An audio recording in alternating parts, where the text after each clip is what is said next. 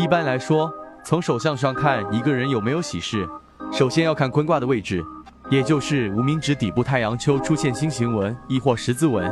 这样的话八成会有喜事，包括外出旅游、一笔财富等等。今天案例中手相纹理比较清晰，而且红润有肉感，智慧线能看出此人比较聪慧，遇事有自己的主见，在工作也是公司的一把好手。无名指地部的太阳丘十字纹的出现，说明此人最近会有好事发生，有可能是双喜临门，也可以说这是一个非常好的手相特征。大家看看自己的手上有没有类似的特征，可以在评论区分享出来，让大家给你点赞。记得关注、